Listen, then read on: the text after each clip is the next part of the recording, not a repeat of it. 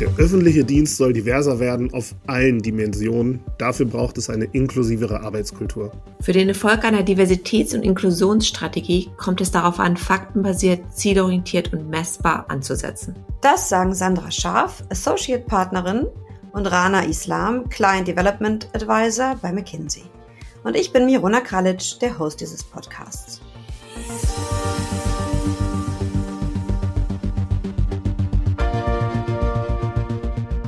Gemeinsam sprechen wir heute darüber, wie der öffentliche Dienst vielfältiger werden kann.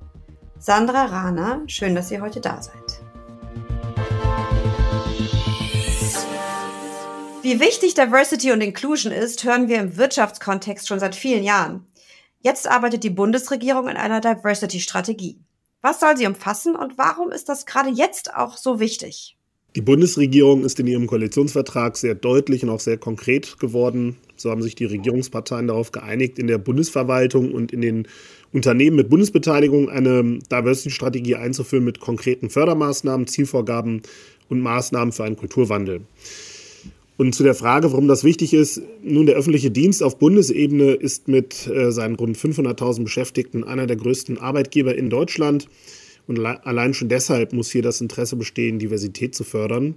Und wichtig ist auch Folgendes, mit Blick auf die große, große Personallücke im öffentlichen Dienst kann eine zielgerichtete DNI-Strategie zu einem wichtigen Faktor werden, um einerseits die, die Attraktivität des Arbeitsplatzes äh, im öffentlichen Dienst im Wettbewerb um zukünftige Talente zu steigern äh, und andererseits auch die Arbeitsplatzzufriedenheit der bestehenden, der gegenwärtigen MitarbeiterInnen zu erhöhen.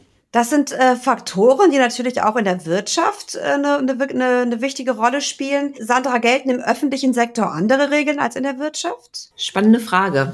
Ich glaube, ich würde sie mit Jein beantworten. Ähm, auf der einen Seite glaube ich, dass die Wichtigkeit und der Wert äh, von einer diversen und in, inklusiven Arbeitnehmerschaft derselbe ist, ob es öffentlicher oder privater Sektor ist. Ich glaube auch, dass der Ansatz ähm, derselbe ist, also die Elemente einer erfolgreichen D- und I-Strategie sozusagen dieselbe ist. Wo jedoch Unterschiede reinkommen, sehe ich bei der Maßnahmengestaltung und auch bei der Umsetzung, weil oftmals Spielregeln sich dann doch deutlich im öffentlichen sowie im privaten Sektor unterscheiden. Und ich würde hier direkt auch mal einspringen und äh, meiner Kollegin Sandra hier auch beipflichten. Jein, absolut. Ähm, ich würde gerne noch zwei Punkte machen. Erstens, äh, in Anbetracht gesellschaftlicher Strömungen wie der MeToo-Bewegung oder auch der Black Lives Matter-Bewegung lässt sich ja insgesamt eine größer werdende Sensibilität für gesellschaftliche Teilhabe von bislang unterrepräsentierten Gruppen festhalten. Und ähm, ich glaube schon, die Verwaltung trägt hier eine besondere Verantwortung, eine diverser werdende Gesellschaft auch in den eigenen Reihen, das ist ganz wichtig, in den eigenen Reihen abzubilden um Qualität, Akzeptanz und Glaubwürdigkeit von öffentlichen Dienstleistungen zu gewährleisten und auch weiterzuentwickeln. Und äh, man muss ja auch sagen, die Verwaltung erfüllt auch eine wichtige Vorbildfunktion für den Privatsektor. Wenn politische EntscheidungsträgerInnen für die Gestaltung der Vielfaltsgesellschaft werben und auch von der Wirtschaft ein entsprechendes Engagement verlangen, wird eine solche Botschaft ja um ein Vielfaches verstärkt, wenn Ministerien und Behörden auch selbst in diesem, diesem Zielbild entsprechen für viele privatwirtschaftliche Organisationen wäre das dann schon ein ganz wichtiges Signal, diesem Beispiel zu folgen. Also der öffentliche Sektor als Vorbildfunktion. Sandra, du sagtest, die Maßnahmen müssten sich anders gestalten. Darüber äh, reden wir gleich nochmal. Aber ihr habt Beschäftigte im öffentlichen Dienst äh, in, einem, äh, in einem Survey befragt nach ihrer Wahrnehmung von Diversität und Inklusion an ihrem Arbeitsplatz. Das Ergebnis ist, sage ich mal, durchwachsen ausgefallen. Was habt ihr herausgefunden? Ja, fangen wir mit den äh, guten Nachrichten an. Ähm, wir haben herausgefunden, eine knappe Mehrheit äh, nimmt ihr Arbeitsumfeld prinzipiell als inklusiv wahr. Ähm, mehr als 52 Prozent geben an, dass sich Mitarbeitende aus unterrepräsentierten Gruppen an ihrem Arbeitsplatz gleichwertig und akzeptiert fühlen. Und eine Mehrheit von rund 58 Prozent findet, dass an ihrem Arbeitsplatz Respekt Fairness und Anerkennung gegenüber allen MitarbeiterInnen herrschen. Hierauf lässt sich aufbauen, würde ich sagen. Vielleicht darauf aufbauend ähm, bei meinem Kollegen Rana. Also was ich spannend fand, war doch die Spannbreite der Antworten. Ähm, es ist zum einen, scheint es äh, Institutionen zu geben und Mitarbeiter in Institutionen, die doch deutlich schon das Thema äh, präsent haben die ganz klar sagen, wir sind ein diverses, inklusives Arbeitsumfeld. Genauso sieht man auf der, am anderen Ende des Spektrums, ähm, dass das bei vielen Organisationen noch nicht der Fall ist. Also das fand ich sehr spannend, ähm, die Aufteilung sozusagen der Antworten. Und das Zweite, was ich in den Ergebnissen sehr spannend war, war doch unterschiedlich ähm, die Unterschiedlichkeit in zum Thema Inklusion. Also oftmals wird ähm, auch insbesondere in Deutschland generell, ob es privater oder öffentlicher Sektor ist, das Thema Inklusion auch oft noch mit dem Thema Inklusion Menschen mit Behinderung ähm, verbunden. Hier wurde aber abgefragt, wie sehr hat man ein Arbeitnehmer- oder Unternehmensumfeld, äh, wo man sich zugehörig fühlt, wo man wertgeschätzt wird. Und da gehen die Meinungen doch noch mal ein bisschen stärker dahin, dass dieses noch nicht so weit der Fall ist. Ähm, also da gab es doch mehrere Antworten, die sagen, ist uns noch nicht so auf dem Radar vielleicht wie ähm, das andere Thema. Sehr spannend, sehr spannend. Also ich hörte aber auch raus, dass ungefähr ein, Drittel der Befragten gesagt hat, äh, nee, bei uns hier geht's nicht besonders fair zu. Ähm, das ist ja auch schon nochmal eine signifikante Gruppe. Wie erklärt ihr euch denn diese Ergebnisse? Vielleicht, ähm, um hier kurz äh, direkt einzuspringen, was ich immer sehr spannend finde, und das ist wirklich unabhängig vom Sektor, ist, ähm, dass die Unternehmen, die oder die Organisationen, die eher führend in dem Thema sind, doch ganz deutlich auch ähm, das auf der prominenten Agenda haben. Dass es da Führungsteams gibt, die sich dem Thema deutlich angenommen haben, die das sichtbar leben, die das sichtbar unterstützen und auch hier sehr strategisch mit ähm, angehen. Das heißt, Diversität und Inklusion sind ähm, sehr führungsabhängig und auch sehr individuell für jede Organisation. Und ich könnte mir durchaus vorstellen, dass im öffentlichen Sektor die Institutionen doch sehr unterschiedlich sind, was sich dann auch widerspiegelt ähm, in den Daten. Ich würde noch ähm, einen weiteren Punkt machen. Ich fand es sehr, sehr auffällig, dass äh, die Befragten oftmals um die Diversity and Inclusion Maßnahmen an ihrem Arbeitsplatz gar nicht wissen oder diese nicht benennen können. Was ja eigentlich nur, nur den Schluss zulässt, dass in diesem Themenbereich die öffentliche Verwaltung offensichtlich noch nicht genug tut oder die Maßnahmen nicht gut genug intern kommuniziert. Und vieles äh, spricht äh, für, für Ersteres, da die öffentliche Verwaltung mit dem Themenfeld DNI, Diversity Inclusion, äh, sicherlich auch ein Stück weit Neuland betritt.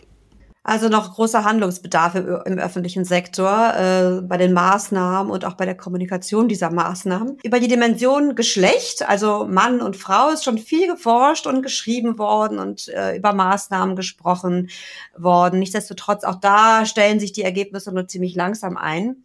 Ähm, was die anderen Dimensionen angeht, ob jetzt sexuelle Orientierung, kultureller Hintergrund etc., da ähm, sieht es noch ein bisschen komplizierter aus und schwieriger aus. Ähm, was sind hier eure Empfehlungen, was man da machen kann? Zusammenfassend würde ich sagen, die verschiedenen Ebenen von Diversität sollten umfassend, aber individuell und vor allen Dingen intersektional adressiert werden. Ähm, was meine ich damit? Ähm, erstens, Diversität sollte vollumfänglich im Sinne des allgemeinen Gleichbehandlungsgesetzes verstanden werden. Also das heißt unter Berücksichtigung wirklich aller personenbezogenen Diskriminierungsmerkmale, äh, in der Vergangenheit äh, haben viele Organisationen ein Merkmal hervorgehoben und sich darauf einseitig fokussiert. Und hier ist es wirklich wichtig, umfassend zu handeln. Äh, auch weil zweitens die Diversitätsebenen auf ganz unterschiedliche Art und Weise intersektional miteinander und zueinander verbunden sind. Also anders ausgedrückt, es gibt Personen und Personengruppen, die zwei oder mehr Diskriminierungsmerkmale aufweisen. Und da ist es wichtig, dass eine DNI-Strategie die Diskriminierungsfaktoren trotz der spezifischen Eigenschaften immer auch in Kombination miteinander berücksichtigt.